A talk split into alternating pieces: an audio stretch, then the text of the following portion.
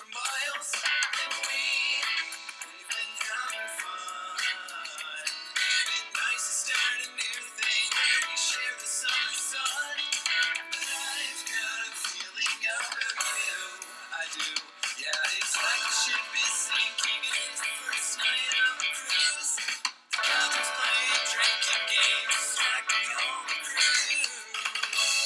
Jamesy the Band.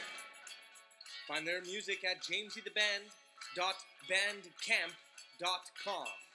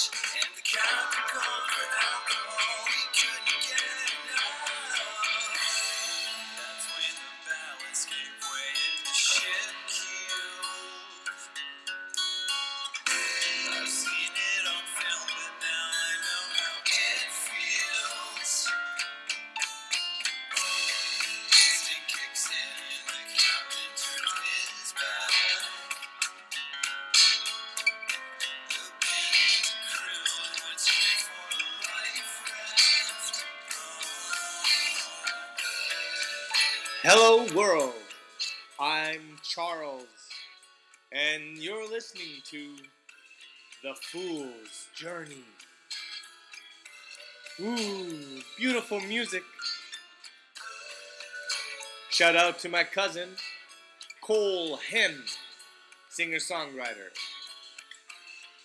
with the band Jamesy.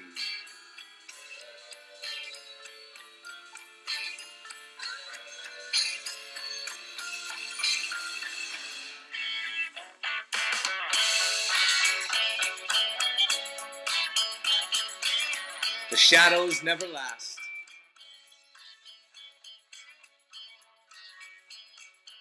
To the broadcast. Time to take off the mask. Hello, I'm Charles, and you're listening to The Fool's Journey. Today I'll be speaking to you all by myself. As I recall the last two weeks of my life's existence. So I had planned for about three years now a rendezvous with two of my closest friends. In fact, they are my brothers. The three of us are pen pals of sort, of, of some sort, and we're all philosophers. My wife jokes that we're the oddest trio she's ever heard of. Stefan, who you know through the show, is an engineer. He was he is okay following rules. Justin, who you have not heard yet but will be coming on the show, is um, Mars energy, a very youthful, energetic rule breaker, a complete rebel with a cause. And I myself, I'm half and half. Sometimes I follow the rules, sometimes I trample them. Well, these were the guys I went to go meet, along with 2,400 other souls who traveled from 70 different countries to meet in Rome for a mystical conference. When I arrived at Rome, hmm, let's back that up.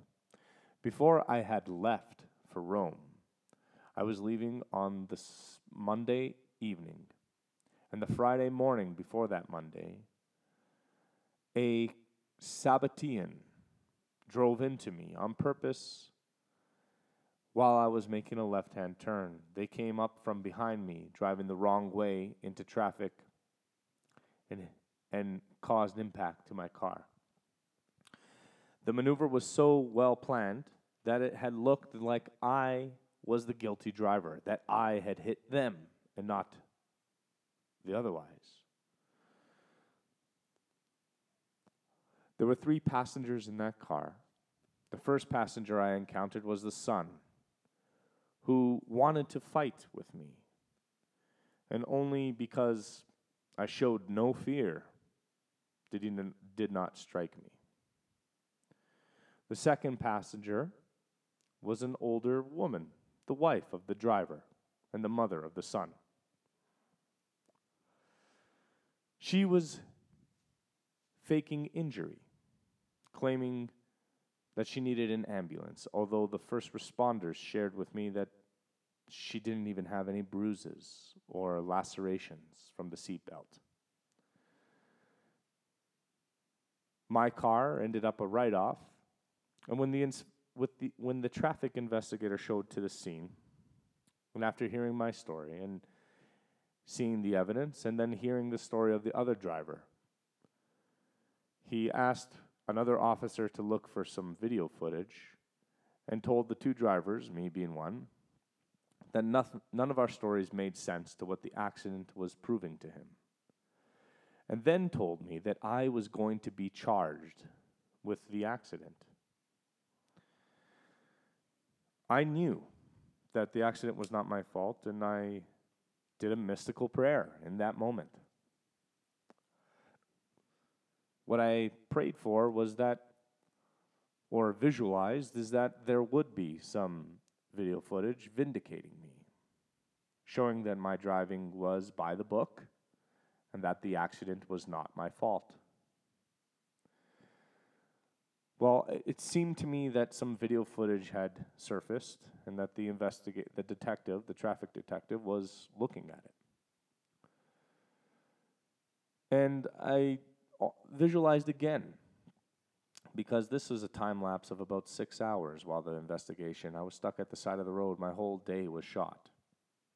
In fact, my whole weekend was shot and I couldn't do my last minute preparations for my trip. But as I visualized, meditated, prayed, whatever you want to call it, one last time, a white hawk flew around the scene of the accident, only about 12 feet above our above the building, the one-story building of the plaza we I was turning into when I was hit. And it spiraled up slowly, ever so slowly, in an, in a shrinking spiral upwards above me and the scene. I took that as an auspici- auspicious sign that, yes, I was going to be vindicated. And within minutes, I was called over to the detective's police car where I was told I had I was not at fault and the other driver was going to be charged. It is my intuition that this accident was a planned attack. Somebody that knew traffic law, knew the insurance claims, and created a maneuver in order that his wife can now claim some sort of workers' compensation and get an annual income of thirty to fifty thousand a year. This is a Sabbatean way of thinking. You could look up who the Sabbateans are. I didn't even ever believe in the Sabbatean sect. I have Jewish relatives, I have Jewish friends. I love the Jewish faith, among other faiths. But there seems to be remnants of a historical sect of Jews which aim to redeem themselves through sin. I'm just going to leave that on the table for now. And let's get to Rome. So I have this stressful weekend before going to Rome. And I fly out to Rome. And Justin and Stefan are already in the city. They're awaiting my arrival. But I need to drop off my bags at the hotel and then make it back to the city. The hotel was slightly outside the city. On my way to the hotel, or on my way out of the airport, I ran into a couple other friends that I had known and met in Toronto. We were all going to pool together for a taxi, and as I was trying to use my Italian skills, uh, linguistic skills in Italian to to help us with this with this endeavor. I ended up getting separated from from the original group from Toronto I had I had just rendezvoused with and met another woman from Toronto who's a short, stout um, Nigerian woman. And her hair, she wears it high up in a high top. And she has tattoos of a black tear under one eye and tattoos of dark lines under the other eye. She's quite the sight. If you are a prejudiced person, you would feel prejudice and fear when seeing her. But I don't. She's my sister. I know her. I've known her for years. And I observed that she had just struck a deal with the taxi. Instead of the 50 euros the taxi wanted to drive her to the hotel, she had struck a deal for 30 euros. And then I asked her if it was okay if I got the other group, but the other group was reluctant to come and they didn't get in, get in there in time. And the taxi literally started driving off with my suitcase in it, and I had to jump in the car. And then he, and then I opened the door and he stopped driving, and there was a little bit of a showdown between me and the taxi because I wanted the other people in the group to share the ride. And he had felt flustered. He must have felt flustered that this very unruly looking woman had struck a deal with him, and now he was having to wait. And if more people were entering his cab, he definitely wanted more money. Well, we drove off, just the two of us. And we shared the half hour taxi drive, talking about our excitement for the mystical convention we were about to enjoy. That was, that was my sister Magdalene and myself. Now, what Magdalene did was noteworthy and very, very humbling indeed, especially for the taxi driver. Because when we stopped at the hotel, I knew that she had negotiated the fare to $30, so, or I should say euros. Every time I say dollars, I mean euros now. I may call them dollars by mistake, but you know what I mean because I've just said it. So I pulled out 20 euros in cash and I gave it to Magdalene to give to the driver. Magdalene said, Yes, yes, 20 euros is good, 20 euros. And then I saw her take out 50 euros and add it to my 20 and give it to the driver, meaning that the driver had just been tipped 40 euros after he f- had driven half an hour thinking he was only getting 30. He ended up getting 70. And I remember the cab driver's look on his face. He called Magdalene, who he was treating kind of subpar, he had prejudice against her. That was obvious at the beginning of the trip. But she must have sensed this, my mystical sister. And it was worth 50 euros to her to change this man's mind about judging a book by its cover. This man was so grateful, stunned, and shocked, and, and actually thanked Magdalene profusely for the extra money. It was a great way to start my mystical convention.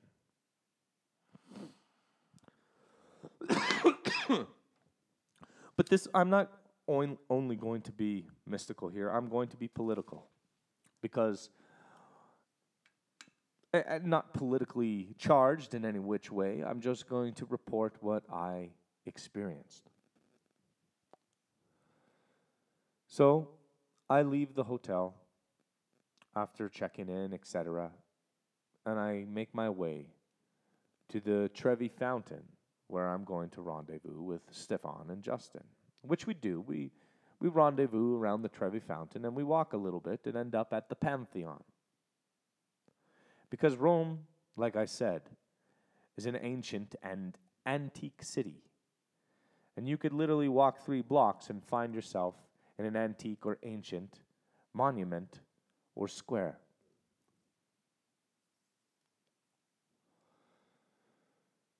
So we sat directly across from the Pantheon in a restoria, and enjoyed some wine. And I had a salad because I was hungry, and I think Justin ordered some fruit. But we began to talk, as we do, about life, about mysticism, about philosophy, about the sciences and the arts, and about the state of humanity. Well, our Italian waiters must have been eavesdropping. Or they just might have not given a damn.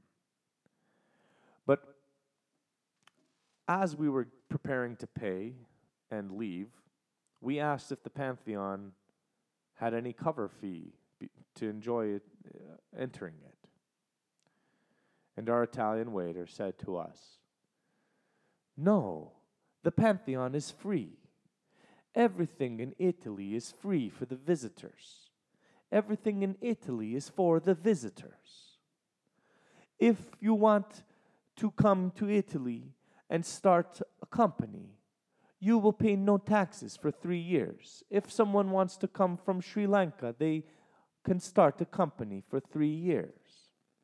But us Italians, we end up, if I want to start a company, we end up like this. And he crossed his hands over his chest and crossed his arms, forearms, over his chest, and used his hands to mimic strangulation. It said everything in Italy, in Italy is for the visitors, but we are strangling here. Now, I really was used to this kind of body language. I grew up in an Italian neighborhood. Uh, we can get passionate, we can. But Justin and, and Stefan did not grow up in an Italian neighborhood, and they were taken aghast by this. And I told them, listen, guys, he's telling us the truth. Um, and he doesn't really care who knows it. There were many reports from other people we met at the convention that the Italians were doing poorly. Yes, indeed. Now, Justin had the fun idea or motive that he wanted to uncover the archives of the Vatican. And throughout the trip, he kept asking people if, it, if they thought, like our taxis, etc., if they thought that we would be able to storm the archives, somehow get in there under false pretense, etc. And Justin also put the idea out there that maybe perhaps the masses one day would storm the archives. Because what's inside those archives is historic to humanity, not just Christianity, and definitely not just the Roman Catholic Church. And also, most of what's in that archive and most the wealth acquired by the Catholic Church was done through war and conquer. Now, I'm not here to slander the Catholic Church. My mother and my mother's mother are Catholic. My daughter is Catholic. I happen to be Anglican, being the firstborn son of the firstborn son of the firstborn son of an English bloodline. But what I will say about religions is that to me they're arbitrary. Spirituality is a human experience and cannot be governed between one man and another. And my friend Justin does does agree with this, but takes it a little further than I tend to, that I want to. And, and he would like to see organizations which are responsible for much oppression to be disbanded. Um, disbanded. So this became a theme and one night we took a taxi.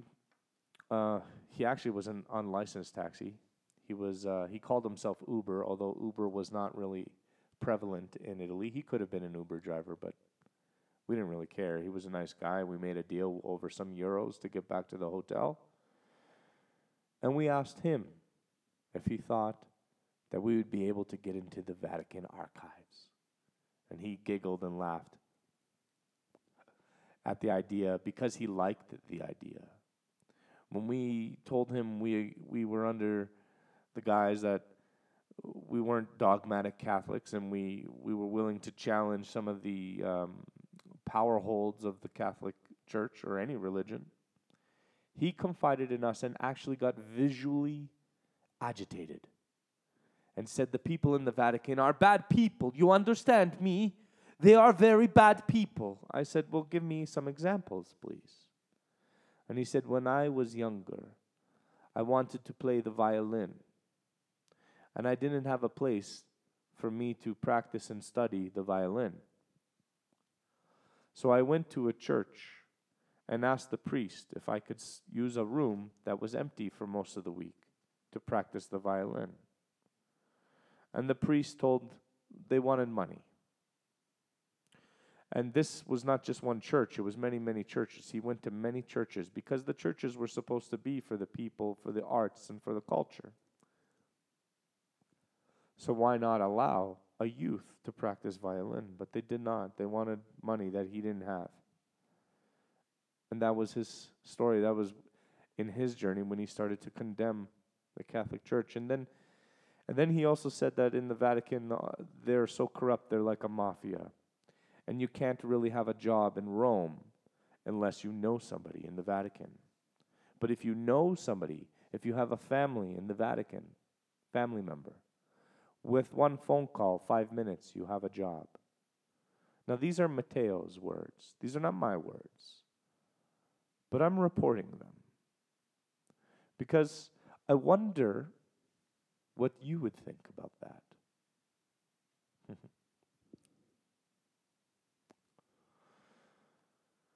So let's see. What else happened?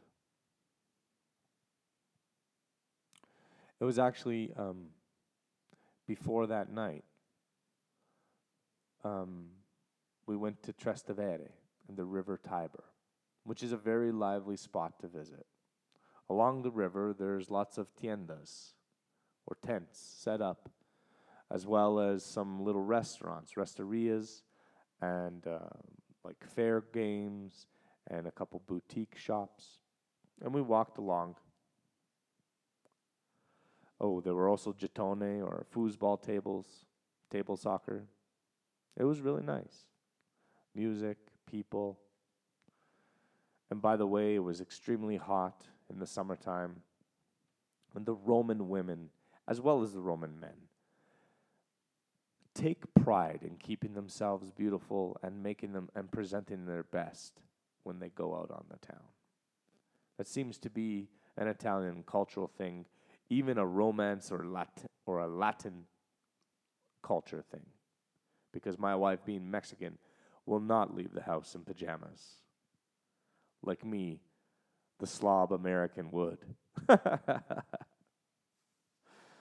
and Maybe you're not a slobby American. I, I'm not judging based on your ethnic origin, but we can say and we can report and observe different things in our cultures. But we were also with uh, our sister, Crystal. And Crystal, I sense, I just met her on the trip, but I spent many meals with her. And we had, she was part of our group uh, the three of us, and Crystal, she was often with us on our adventures. Um, we saw live performances on the street. We saw the crowd boo as the Carbonari came and shut down the show at 11 o'clock. Although they had mercy, yes, they did. They they let the performers play one more song, and then we walked, uh, the four of us, uh, down some steps and along the River Tiber. And I ended up, I was trying to, while we were watching the music and stuff, I'm not a wine drinker. We just kept drinking wine.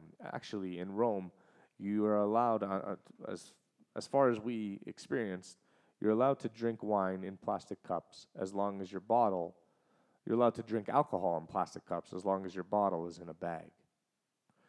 So we brown bagged some wine and had some cups and and and then we wanted to stop at a restaurant for some more wine because we had run out. And we're on the River Tiber, and before the restaurant, I see a marijuana store. Now, here's the interesting thing marijuana, I think, is decriminalized to the point where you're allowed to smoke it and you're allowed to carry some of it. Um, I think mar- cannabis with a THC level of 0.5 or lower percent is legal, although you cannot sell it for human consumption. So I found this little shop that was selling uh, CBD flower, basically, cannabis flower. And the guy was kind enough, even though he was breaking rules, he allowed me to roll a joint using his rolling papers.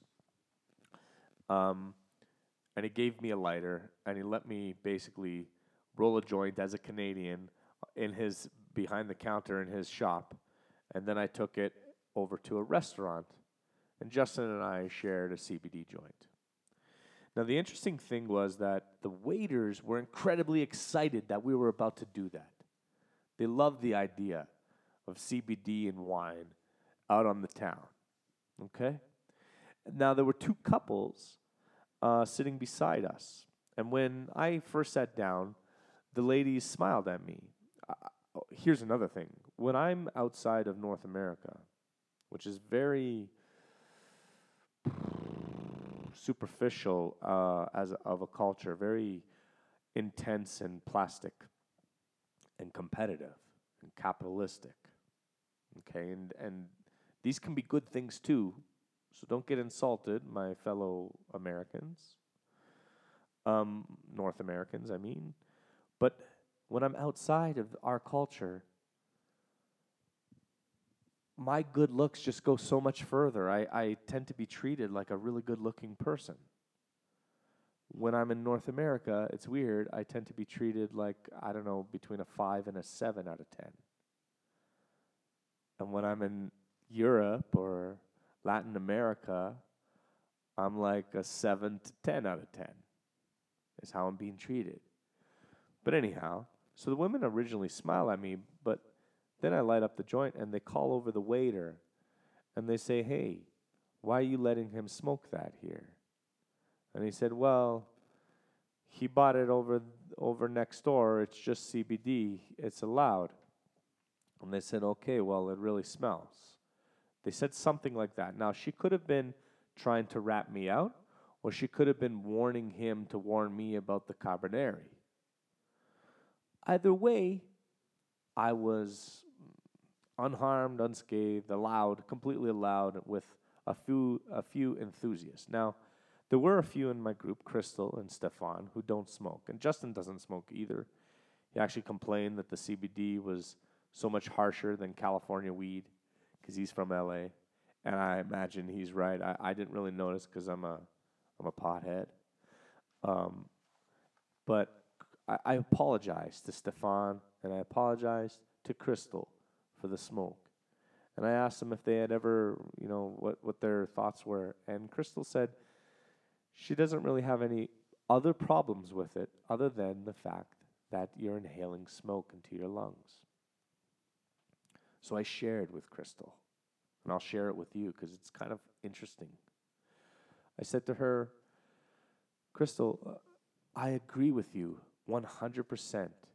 And it was always a struggle between my love for cannabis and, and as a medicine and as a meditative tool, et cetera, et cetera, and this this worry and sub- sublime respect for my lungs and breath. And I said, but I sat down one day about 10 years ago and I finally ended the discussion, the internal dialogue I was having over the matter. And I said, I'm going to continue smoking as long as this human rights issue is not being addressed. Because in my lifetime, I had seen equality among races, equality among religions, equality among the sexes, equality among the sexual preferences. And yet, people were being slammed in prison in, for marijuana, a plant that God created that has over a thousand uses for humanity textiles, fuels, medicines. This is silly. It's a food as well, protein based uh, plant. It's, it's just amazing. It really is. And Crystal is kind of fun and goofy, and she laughed. And she said, Well, how's that going for you? And you know, I had to admit to her, I had to be candid, and I said, Pretty darn good. It's only been 10 years. And in my country, Canada, marijuana is legal. And here I am today with you in Rome, smoking in the streets, in public, without getting arrested. And then Justin, because he mentioned that everybody was smoking tobacco, and that was much grosser in reality. As Justin really is a human rights activist, uh, we're going to mention Justin is from um, uh, Hustle for Humanity. Um, they are promoting um, the Declaration of Human Rights as a, as a way of life and as law. They're promoting meritocracy. They're trying to they they've they've helped uh, fund schooling as well as poverty people. Um, I'm kind of on the board, but we're still we're still growing, and Justin is really getting his hustle on. Um, when he gets a few more pieces of the puzzle in play, um, we may have a, we may have a cool store selling some uh, philosophical items like Phrygian caps and um, black pa- pamphlets of the human rights, as well as membership cards with deals and um, lots of stores and restaurants and outlets.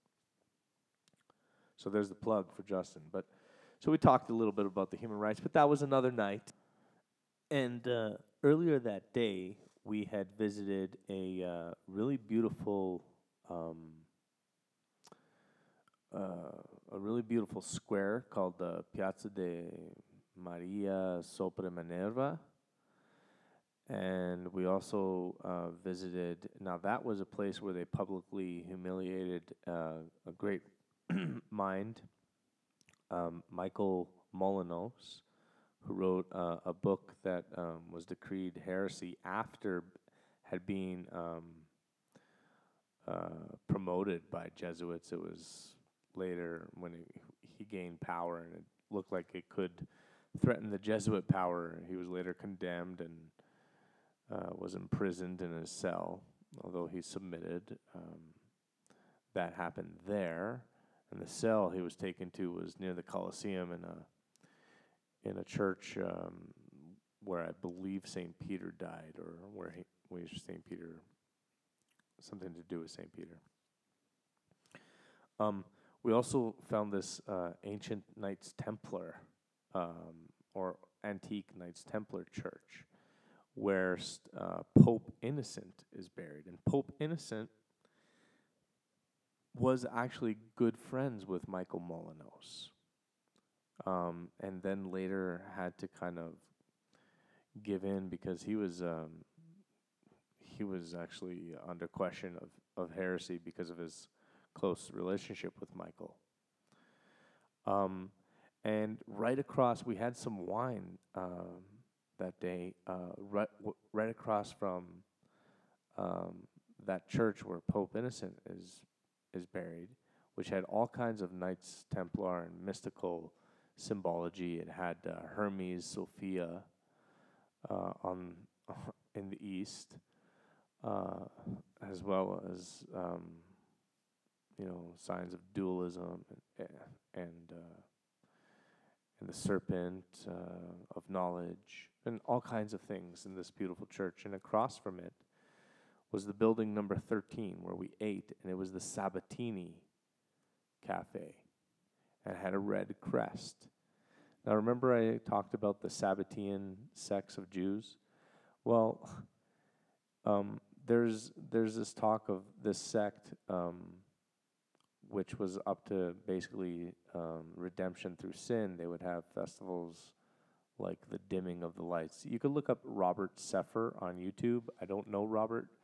Uh, Robert, if you ever hear of me, reach out. You could come on the show. We could have an interesting talk uh, about the Atlanteans. Um, Robert also has a channel, Atlantean Gardens, so there's a free plug. Um, check him out. Um, he's an anthropologist, and, and that's where I learned about the Sabbatean Jews. And I'm not trying to villainize Jews, but it's interesting that there's this, like right there was evidence for me. Sabatini means Sabbatean, plural in Italian. And they had a lion for the crest, and it was a red crest, and the, it was a building number 13. And ironically, it was across of the square of this uh, ancient Templar building where Pope Innocent was buried. So Pope Innocent was kind of a Renaissance pope if he was friends with Michael Molinos. And that uh, temple um, was a Renaissance temple. I definitely picked up on a good vibration when I entered the building and was touching the marble and the granite and the limestone, whatever was in there, um, and the woods. It was it was beautiful. Um, and there was uh, the ceilings were painted, etc. It was it was a magnificent building, and right across this Renaissance building is this uh, cafe and uh, winery of uh, Sabatini. And and and on the on the side of the building of the Sabatini building was uh, a, a mural, two pictures by an artist. One was a an old Italian lady with a Superman vest and all kinds of crazy shit tattooed on her. Um, and then another one was a Roman woman holding a skull in her hand, uh, a bloody skull. So it was interesting the imagery of the good and the evil and the dualistic of reality. So let's just think about that sometimes. Um, and you know, I was a victim of the Sabatini. If I'm, if my theory is correct, if we want to go into the imagination realm, then the people that hit me, they did it on purpose, so that they could break laws and and live unruly lives because redemption through sin, and then I become a victim, although I was redeemed by camera footage. And then here I am in this beautiful Renaissance building and go eat, and then I notice that I'm in the building number 13, Sabatini, with the uh, old uh, gangster nonna and the uh, woman with a bloody skull painted on the side of the building. I mean, it's just bizarre, and it's fun fruit for thought.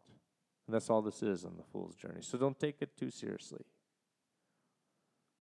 on the town. Um, I thought that was an interesting story. What other things occurred that were fun and interesting? Mm, the lunch. We should get to the lunch. We, we could call this segment the lunch fiasco. Yeah, because it was. And uh, in retrospect, I wonder, I wonder if we were um, subjects of a social experiment. I really do. A sort of aptitude test from the people who put on the conference to the people who attended. So here's what happened there's 2,400 people, all in the Marriott Park.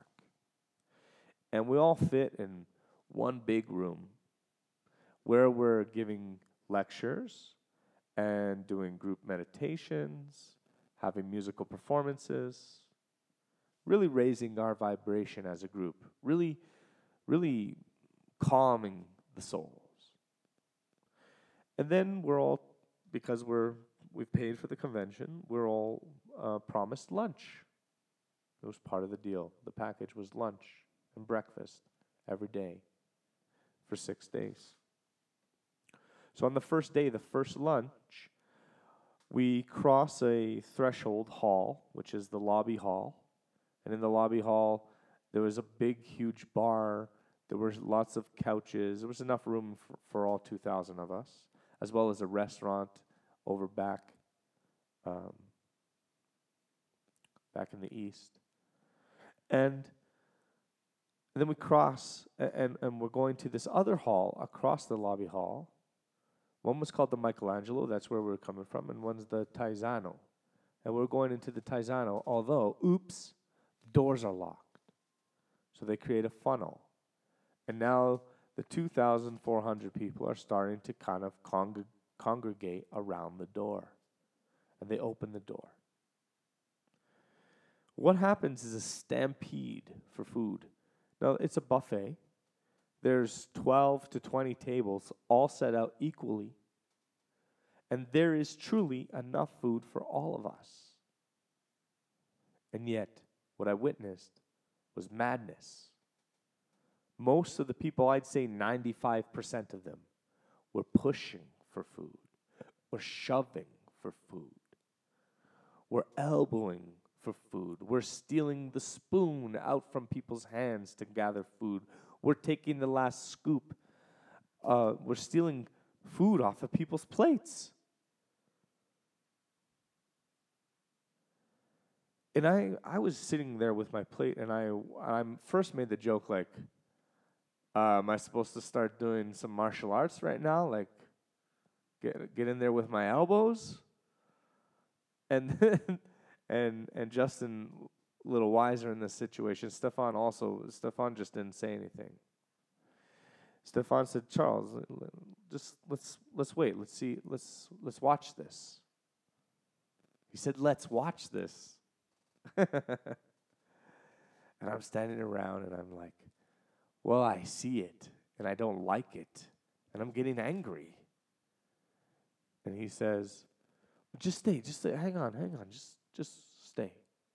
And Stefan is still actually trying, he and Stefan are still trying to get food, but I've stopped trying at this point.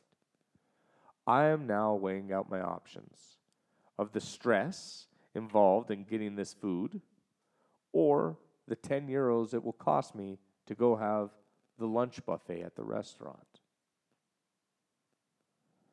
And I tell them, let's just go to the restaurant. And it seems like Stefan doesn't really want to pay when he's already paid for the meal. And Justin may have been of that as well, but he's not saying that. He's saying, let's stay and watch. That's important that he said that. But I eventually got so upset. After he said that to me twice, I, I listened twice, but I eventually gave up and I said, I'm going to the restaurant. And I walked out with my plate, and I was so I started to fester.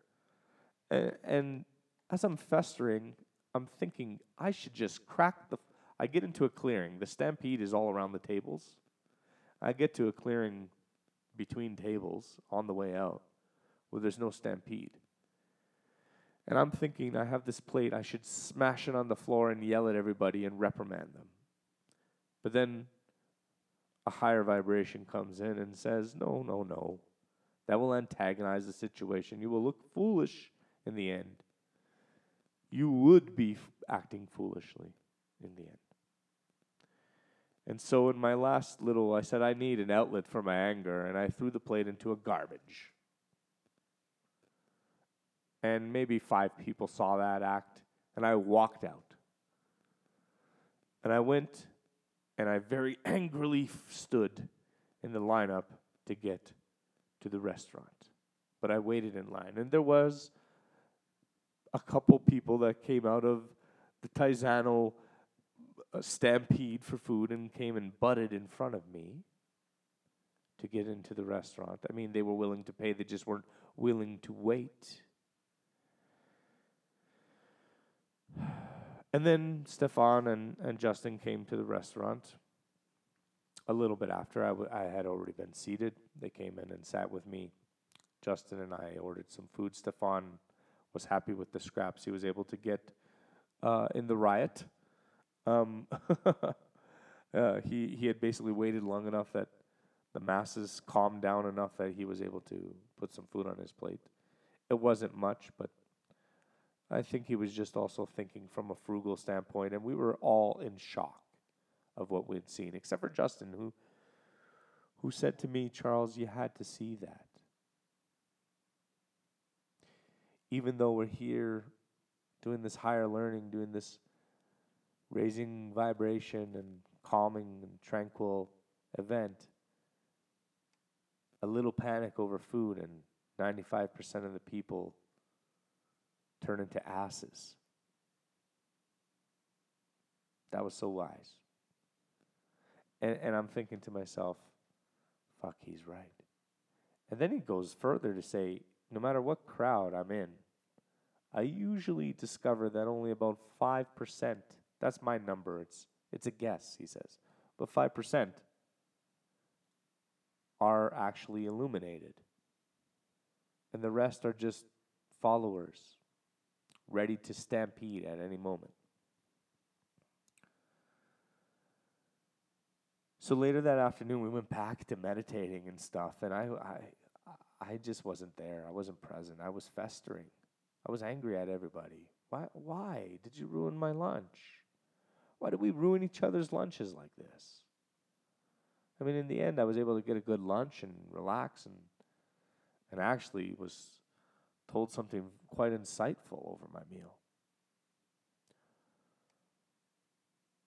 And the other thing is when I was one of the first to leave the Stampede, so when Justin mentioned the 5% uh, figure, I pointed to the line of people coming to the restaurant and said, Here's your 5%.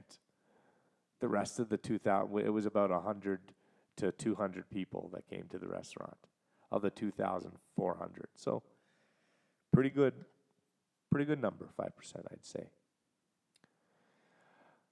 Now, on the second day, the second lunch, the three of us skipped the whole morning of the conference and spent the morning in the pool. It was a beautiful pool, and we kind of were, I, from my point of view, I was fed up with the crowd after that stampede. And then we uh, we decided, oh, it's twelve thirty. Like the stampede happened at twelve. Let's go check out the lunch scene and see if we could get some food. And we got some food. Nobody was really around. We got some food. I was, I'm celiac. There was gluten free pasta. I haven't had pasta since my childhood, like good Italian nonna pasta. And I had some nonna pasta, but it was gluten free. Thank you, Roma. And uh, so we assumed that the problem had been rectified because also during the conference, you know, there was there were things mentioned about, hey, let's try to, uh, we're raising our vibration, let's try not to push. let's try to be considerate. There were a couple reminders uh, from the conference leaders.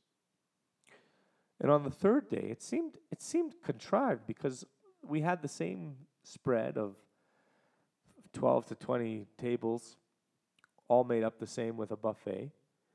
And I was one of the first we three were the one of the some of the first hundred people into the that moved from one hall to the next. We were sitting on the outskirts of the of the first conference room, so we got out quickly and crossed over. And we would have been first in line on an empty table, but there were staffers there blocking us and said, "No, you have to go to the two tables on the end." So then, at first, we we follow the staffers' directions, and we find ourselves now looking at two tables of people fighting for food, about 200 people. So the people we came in with, and now a new crowd of people, were all being funneled to two tables, whilst there was all these other tables with food there, just they weren't allowed. So we went to the far corner that was empty, and we we started a line. People were rushing in. There's 2,000, 400 people. Within minutes, they were in that room. And now I'm in the front of a lineup on an empty table with two staffers telling us we cannot eat. And I say, Why?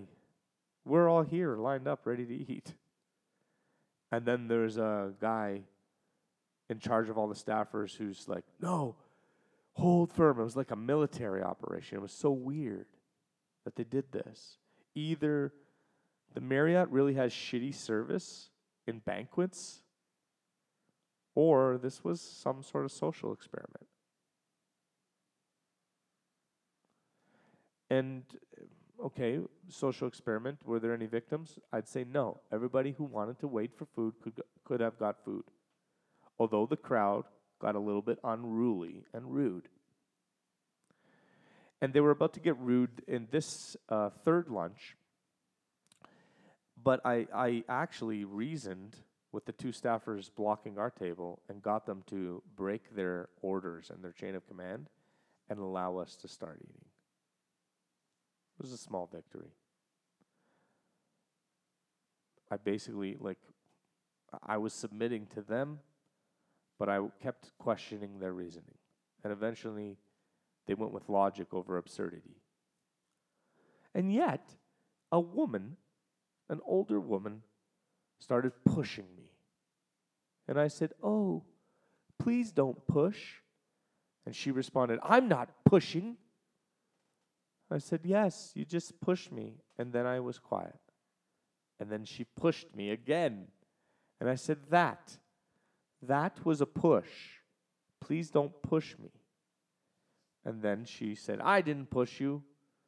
People are pushing me. She was full of excuses, obviously. But then she had already pushed enough that she had food on her plate. And she said, Can I go in front of you guys since I already have my meat just to get my salad? And I said, Well, that doesn't make sense because then we will have to wait to get our food just so that you could get your food first. And she said, Well, I have my meat, so that means I was in the line, respecting the line. And then she went around us and butted us in line, cut in the line, and took her greens. I mean, this was the behavior of some of the masses who became asses over the fear of waiting for food or the fear of getting food. They didn't trust the people that put on the conference. They didn't trust the hotel. They're full of fear. And that second lunch was it was just like the the last nail in the coffin for me. It was the it was the awakening I needed. And I realized something, guys, and I'm going to share it with you. I didn't act like an ass. I'm an independent thinker. And I'm quite proud of that. And I would encourage you all to trust yourselves enough to be independent thinkers. And yeah, that's a powerful message. And yeah, many humans have been killed by the powers that be. Because that message takes all the power away from the powers that be. To know, for every individual in the masses, to know that they are worthy, that they do not need the infrastructure, it could mean certain parts of the infrastructure vanish. And people who are parts of those parts of the infrastructure don't want that. Like Matteo said, the Vatican is a very bad people. And he got upset and agitated. I'm not saying the Vatican's bad people. Not nowadays. Anyways, I'm not sure. I mean, it is strange that things are under lock and key. And I will also report that most of the monuments in Rome, including the Vatican, were under uh, armed guard, meaning like automatic re- weapons and military personnel. There's a picture of me out there uh, eating my dinner in the, uh, what's it called? The Piazza dei Fiori, the Square of Flowers, where they burnt Giordano Bruno for understanding math and astronomy. They burnt him alive because he was challenging their infrastructure. And I ate in that square with a number of higher minded individuals.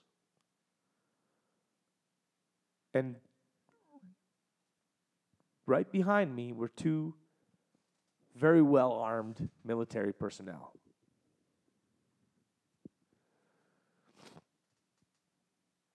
It didn't bother me because I'm desensitized. I am a warrior.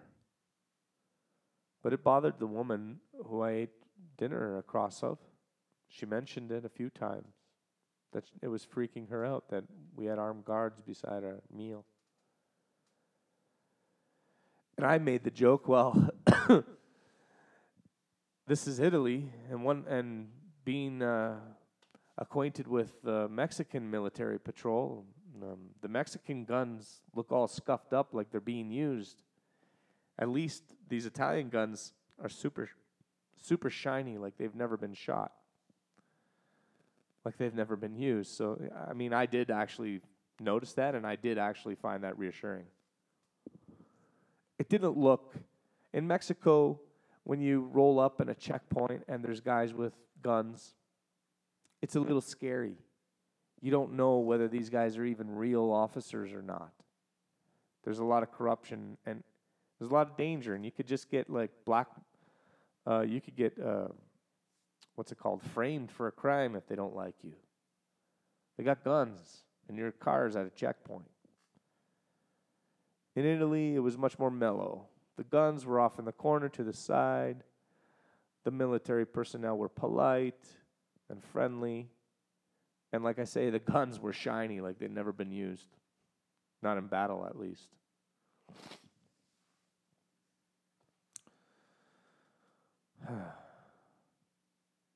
and then there was Justin and the Phrygian caps.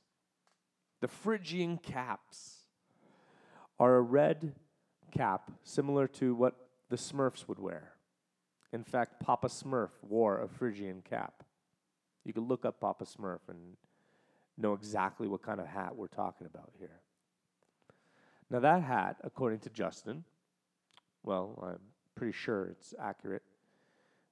That hat um, was given to the Roman slaves when they were freed as a symbol of their freedom. And because the hat was an ancient symbol of freedom, many revolutionaries around the world, including the famous French revolutionaries, the Jacobites, wore those Phrygian hats.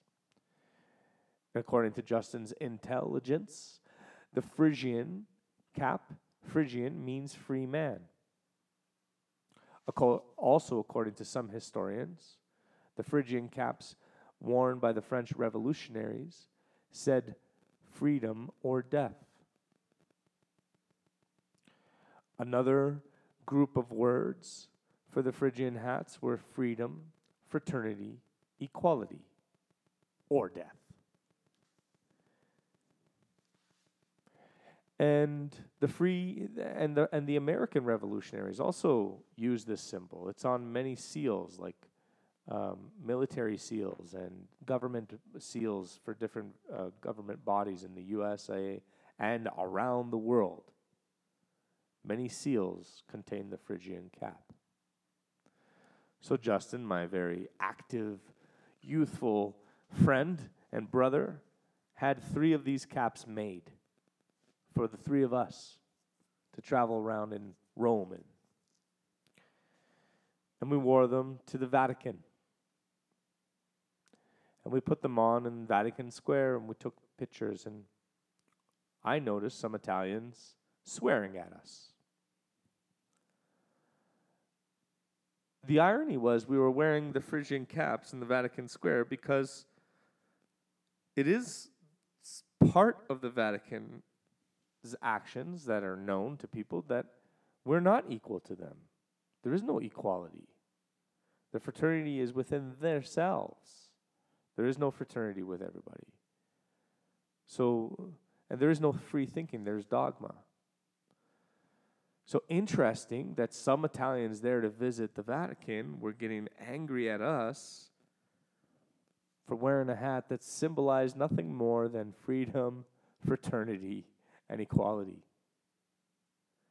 And then we went into the Vatican Museum and the Sistine Chapel, and we wore our Phrygian caps here and there when we were in the Egyptian exhibit and when we were in the Sistine Chapel.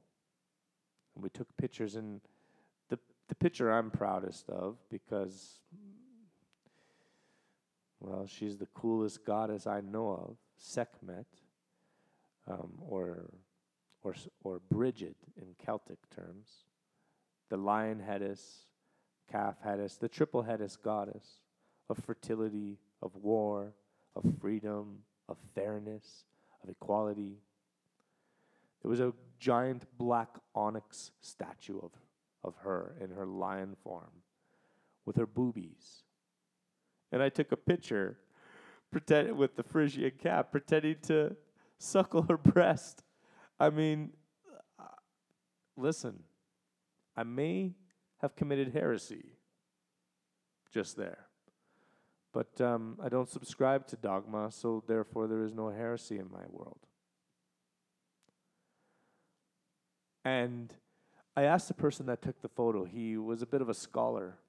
He, I asked him, Do you think that was in poor taste that I pretended to suckle her nipple? And he said, No, that's exactly what she represented to the Egyptians. She would have loved that. She's an archetype of human consciousness. And you're just you were just being silly and playing in the role. I said thank you because that's exactly what I intended.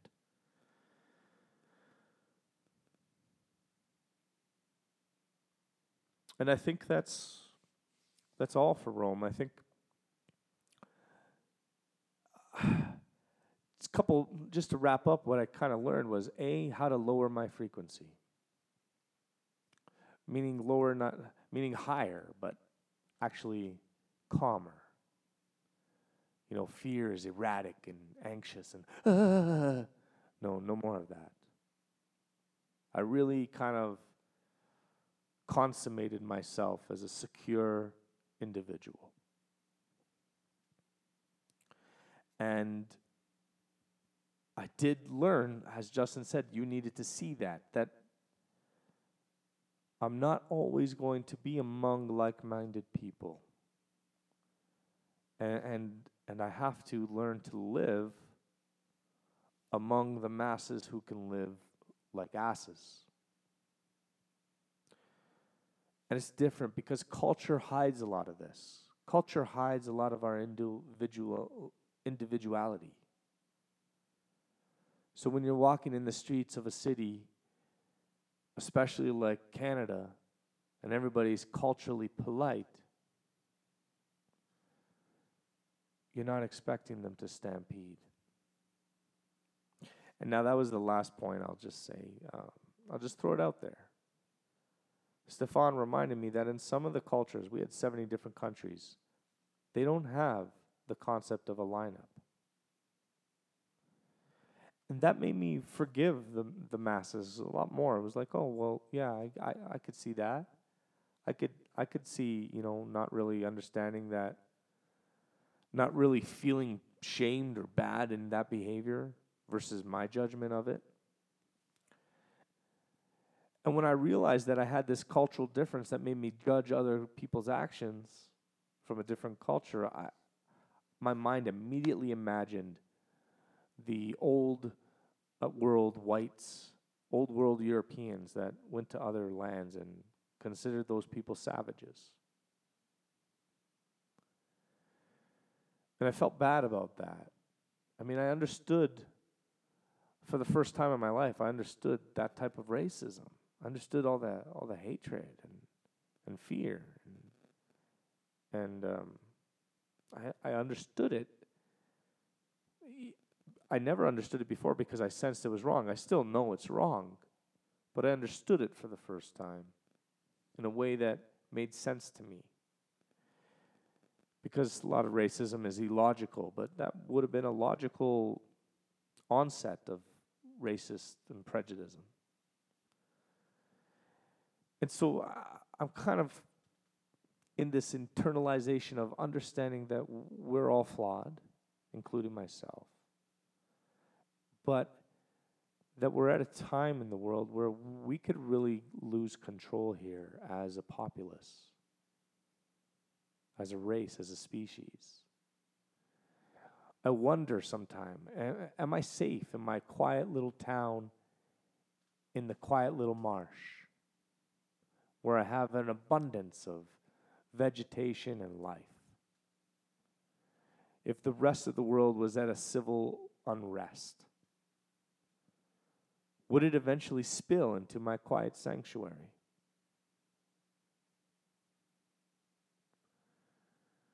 Or the reverse. Would I become active in revolution? And therefore have no use of sanctuary except for in my quarters and in my body. There was a lot of predictions about the civil unrest, which is why I started about the Italians being strangulated by their government and law. And also the Vatican and Matteo's concerned that they're bad people and corrupted and power hungry. Money and power, he said. And what of us in our culture? Are we becoming too greedy and selfish and fearful? Can we save our culture? Can we increase our culture's understanding of equality, freedom, and brotherhood, fraternity, sisterhood? Can we make these ideas our culture? I think we can, and it has happened. Hence, all the seals and all the governments that were created 200 years ago after the French and American revolutions. But it seems that the powers, the old world powers, have figured out ways of densifying and dullifying the masses. And that's kind of a warning. The warning would be that we need to um, regulate ourselves. I think we need to be aware of the fact that our senses are malleable and fallible, meaning that they're so flawed that we can be mis we can misunderstand our senses and have a misrepresented sense of reality. And they're malleable in such that they're so mechanical that outside sources can influence how we perceive reality. And let's talk about the conference a little bit. There was there was a lecturer who spoke about that, who spoke about virtual reality and the senses and how easily misled they are in the mechanics of the senses. And how there are specific sciences relating to such. And um,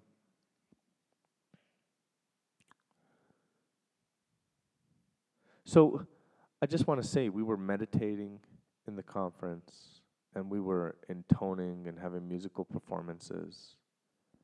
And basically, it seems as though my frequency was raised, my atonement. I, I'm much calmer this next week, and I'm back at home in the hustle and bustle, and I have more things to deal with than I'd prefer to deal with. But I prepared myself for this. I pre- pre- prepared myself for a shock to the system.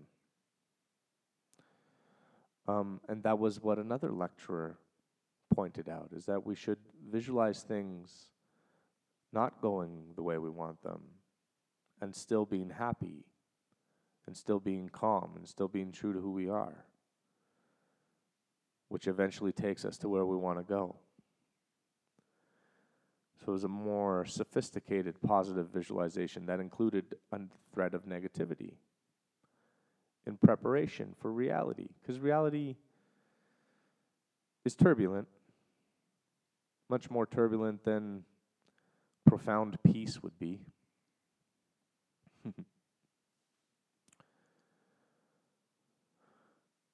and I want to report that when I walked around Rome with this uh, kind of raised vibration, I was able to sense frequencies. So, what I mean by that is um, it's been many years, and thanks to Kung Fu and Tai Chi, I've been able to feel the magnetism between my left and right hand.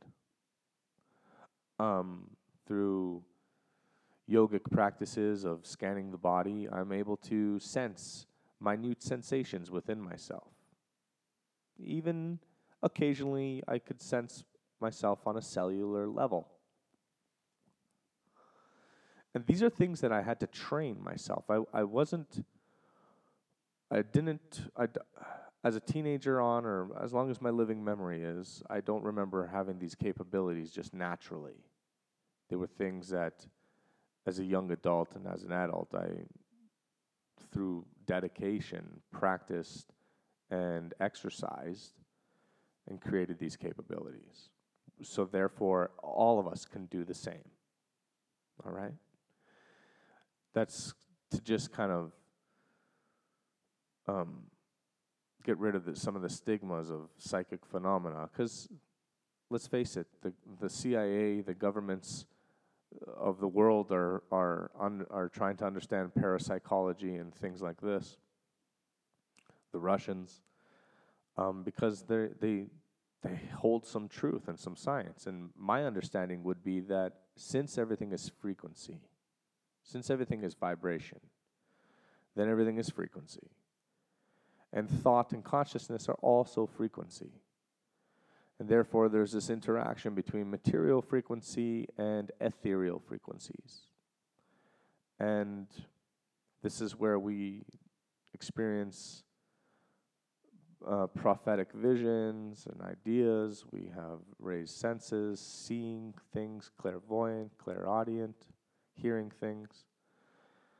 This is what this is what all that is to me, to my understanding. And I'm a I'm an electrician, so I understand frequencies. I understand trigonometry and and calculus, etc. Understand physics. So this actually makes perfect sense to me. Um, and you know, I think also I've had some experiences where I've I've seen little things like uh, I see. You could see um, one time I saw a cat in a house that I didn't know there was a cat, but the cat was locked away. But I saw the cat jump from the counter down to the floor,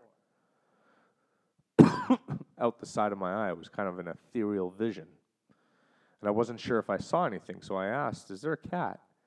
And they said, "Oh, it's uh, yeah, it's locked up in the bathroom." because we're having guests over and they don't like guests. But I was already doing a whole bunch of Tai Chi and Kung Fu um, with a ver- with an actual uh, Chi Kung healer's son. So there was a lot of energy. I was kind of getting used to feeling, and uh, I thought I thought then that what I could be picking up is um, in the space time continuum of uh, the illusory space and time continuum, which only exists with my perspective or the individual's perspective. Um, perhaps within that, there's energy fossils. That cat jumps off the counter often, and therefore, or maybe it was becoming aware of me on some psychic level, and that was why I became aware of it. I, you know, I think if we are sending so much information through Wi-Fi and radio waves and other frequencies, why would why would we be so pompous and so sure that the people that claim they're sending frequencies with consciousness are charlatans? I, I mean, that's that's a little bit of an absurd way of doing things, of examining things. I would prefer to be more full, more honest and yes, there's charlatans who pretend to see things, etc. It's so easy to pretend. But I think we all have a good sense of who to trust and who not to trust. And yes, we can become confused about that, but but the best way to do it is to do the exercises that that are taught by certain traditions, yoga and Tai Chi and Qi Kung and Reiki and ugh, the list is too long to even want to talk about. But they're all talking about the same thing the energy force, the chi, the prana, the vital life force inside us all. All right? And it's inside everything, uh, conscious or co- unconscious. There's, uh, you could call it spirit, like, you know, the frequency of frequency. And it's kind of in everything, because everything is vibrational. Remember that. That's science does not dispute that at all. I'm taking that from science. and so now I'll get a little more freaky, and, and I'll tell you wh- while in meditation, uh, more than once, and it happened just before the trip for the first time, uh, doing a, a meditation exercise or a visualization or something like that, uh, um, a mantra or something. I was tapped, tapped by an energetic hand. It felt just like a hand, but no other humans were around able to tap me. And this happened while I was in the convention. And yes, humans were around to tap me, but everybody was was in meditation. It wasn't another human that tapped me, unless they were being I was being hoaxed. But I don't think so because the timing was acute with whatever my visualization or my experience was. There was actually a time where I had where I tapped. Uh, I was tapped. I I actually had to leave the convention early because it was going on too long and I was afraid of missing a flight. I get so anxious about the controls and the securities and the timings of airports and catching flights. And it's sad that I do, and it's embarrassing that I do, but oh well. But I got tapped while in meditation on my leg, like, hey, you got to go. And then I w- realized I was 15 minutes late and I still had to pack. And then I got down to the uh, concierge to order a taxi and and report that I had missed my bus, which I had bought the ticket for that morning. And she said the bus hasn't come yet. The taxis aren't coming. Everything is on lockdown because there's an accident on the only road from the city to us. And it's a really bad accident. There was a helicopter, etc. So I was tapped for a moment of panic. And, and, and I also realized something about myself is that I am susceptible to fear and I am susceptible to panic. And yet they're just illusions because my good friends Stefan and Justin, they kept assuring me that there was no, there was not going to be an issue. And, and I thanked them because I was absorbing, like, hey, you're being foolish, you're succumbing to fear. And as I kind of gave up my fear, gave it up. I was like, this is exhausting. Let's give this fear up. Boom! A taxi a taxi cab just appears on the driveway. No one's waiting for it. I go to the taxi first. I'm speaking Italian. I'm one of the few people around that can speak Italian. And a French Canadian woman asked me if we if if she could share the taxi with me and if we could wait for her friend because she's even later her, for her flight than I am. And I said, "Sure." Let's do this. So now I had to pay only 10 euro rather than 30. And I was about to depart in about three minutes rather than 40. And uh, I was told by the concierge that the road out is clear. It's the road in that's completely shut down. So this taxi must have just made it just before or just after the accident. It basically got just got through, and uh, I was there to scoop it just right in time. So it's interesting how th- those things go. But there's more freakiness. Um, I got to see on two of the presenters uh, their auras. One was a tall, slender woman, and her aura was three feet taller than herself. Now, I've seen, uh, I should go back, I've seen auras a couple times before, um, maybe about 10 times before. And usually it's only around the shoulders and the head and usually only, only about six to ten inches. Uh, uh, there were a few people I saw their auras about one foot to 16 inches off of their shoulders and head. But two of these presenters in the field of meditation and atonement and well being, um, one, her, her aura was three feet taller than her and all around her body at about a f- two foot distance. And uh, the interesting part about that aura is that when she got nervous at the beginning of her lecture, and her her speaking pace increased, etc., and her aura actually shrank about six inches. And then she like relaxed into her lecture because she got over that initial anxiety of public speaking, and and and her aura grew back, and her and her speaking pace also slowed back to a more natural pace. So that was pretty amazing to see. Um, and then the guy after her uh, is short and stout. His aura was three feet uh, wider than him. Now he wasn't. His aura didn't go as tall as him. His aura expanded outwards. So one aura was going up, and one aura was going out, and that was interesting for me to see. And I was feeling other frequencies in the ancient city of Rome, just little tingles here and there. I can report that uh, um, when I touched certain minerals, I could feel frequencies of them. They're just as slight tingles. Just like if an electrician was to hold on to uh, or put their hand on a uh, transformer, you'd feel a hum, a frequency of the electricity passing through the magnet- magnets. Uh, you're feeling electromagnetism. And electromagnetism is pretty much everywhere in even minuscule, undetectable uh, waveforms. So, so you, you can feel that from minerals. And one of the one of the one of the rocks called shungite. You can only get it from Russia. Shungite. Um, apparently, it's got every element in the periodic tail, uh, table within it, and I feel a lightness when I hold it, a light tingle when I hold it. And it's supposed to be good for purification and cleansing, and it does great things for bees and for water and for. Um, so the world should become maybe aware of that. Um, but because it has all the frequent, all the elements of the periodic table, and because it has um, this light feeling, uh, maybe it's a molecule black hole kind of thing. I don't know.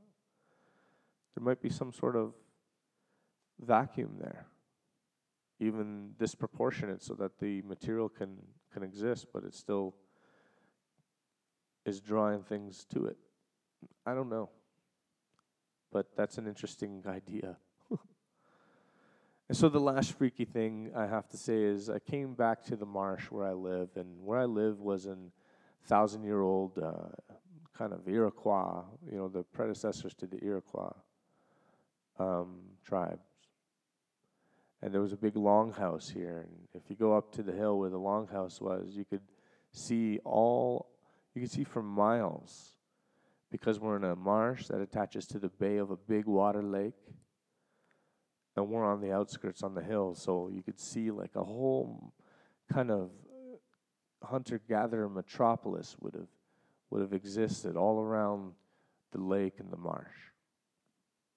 And you could see the fire and the smoke from one longhouse to another one across the marsh or across the bay. And that's where my imagination goes when I know about the this history, the longhouse they found on that road, and I go up there and I and I just meditate, and that's what I see. But now, uh, two days after coming home, I'm walking through our field at night with my wife and I'm seeing human energies. I'm seeing like those energy fossils, like ghosts. They don't they're not moving and they don't appear to have consciousness. They don't want to tell me anything. There's not nothing going on except for I see a format of kind of translucent light. And I s- jokingly said to Rocio, um, my my wife and my partner, I said, um, "Honey, um, I'm seeing ghosts." and she said, "Oh my God!" I said, "Please let me walk around this one." And she wouldn't let me walk around because she really didn't want to believe me. She was so afraid. So she pushed pushed me to walk through the ghost, and that kind of sucked. But I did, I did uh, kind of do this moment mentally first, like, yeah, I'm gonna walk through you, but that's just an illusion, and I acknowledge you and I respect you, whatever you are. And uh, I respect myself much more because within me there's an anima- animation. Within me there's consciousness. So my my ghost, my soul um, would be would be much more powerful. Would is in the image of God. Is a God, is in the image of God, which is the difference. Um so so I walked through about two or three ghosts because my wife would not let me sidestep them. Um, she was uh, she was afraid of my reports, but I jokingly said, you know, I've been we've been walking through them for over 10 years and they've never hurt us, so nothing to be afraid of. But it was interesting that I'm able to perceive new things now. And I think that there were a couple initiations with me understanding these things about the masses and about the self. I think those initiations were eternal, internal. internal realizations. And I think the energy of the ancient city and the energy of the crowd of 2,400 people, 2,200 people, I think that was really cool. Anyways, I just want to again reiterate that we all can be all that we can be. This is this is not a bragging situation. This is a report of one human's experience. And the report is to say that you too can experience life in a similar way, in your own way. And, and there's so many things that our cultures and our societies and our religions teach us we need to do, things we're taught to believe that that we maybe shouldn't believe. This planet um, provides for us. And some of the things we're doing because of societal standards like driving SUVs and plastic, plastic, plastic, we're ruining our world. And we don't need those things because the world gave us everything we do need already. It's there for the taking free of charge.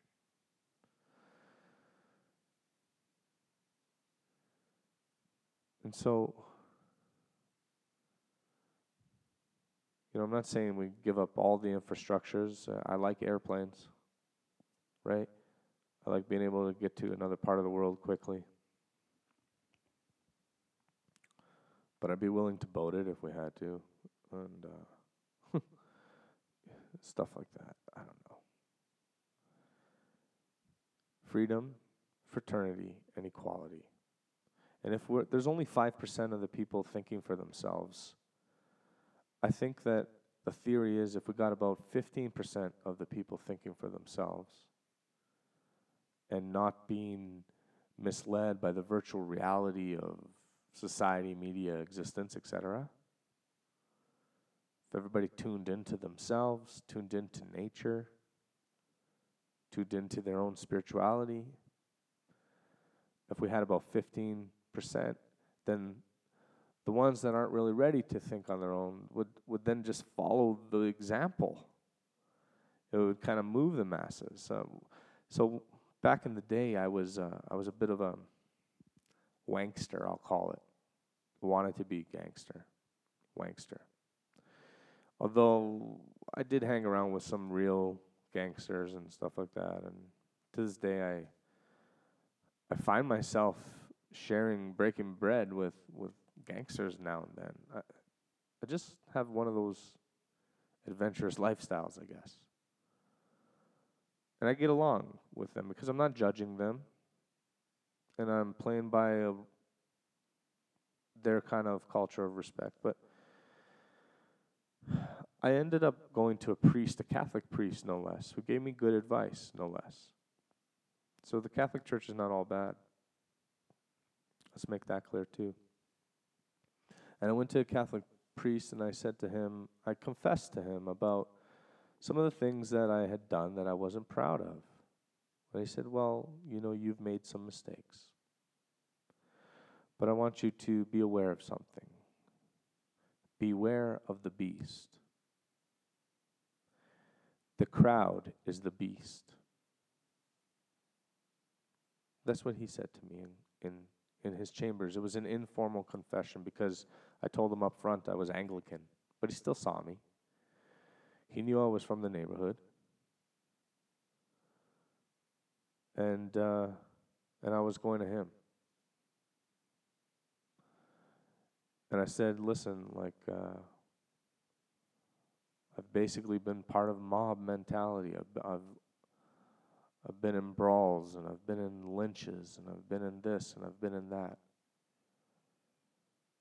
And uh, and I feel like I might have developed a bunch of bad karma, you know, bad way of thinking, bad reality. Reality's catching up with the frequency I'm in.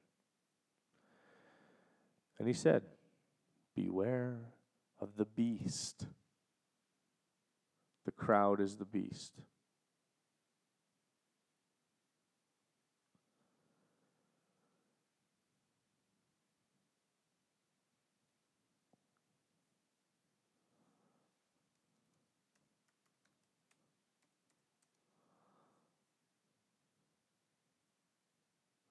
One last thing.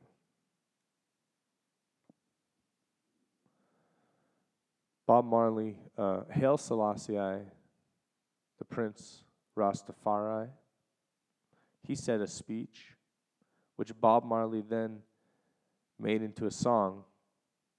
And Sinead O'Connor also ruined her career by um, singing that song and, uh, and condemning the Catholic Church for human uh, atrocities. And you know, I have faith in the Catholic Church. I really do. Uh, I was taught to have faith. And I was against Sinead O'Connor, but Justin played the video, and I didn't realize that she was singing the song War. And I'm going to just recite some of the lyrics I can remember right now because it's a beautiful song.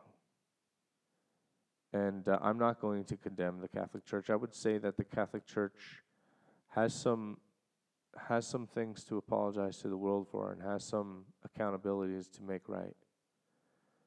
But I think they can choose to do that, and I think, I hope they will and redeem themselves.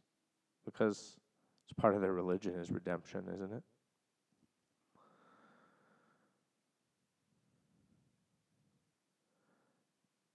Until the color of a man's skin is of no more significance than the color of his eyes. There will be war. And until that day, we will fight. We find it necessary. And we are confident in the victory of good over evil of good over evil. Of good over evil. I love the whole world. I love you all. And all we need is love. Densifying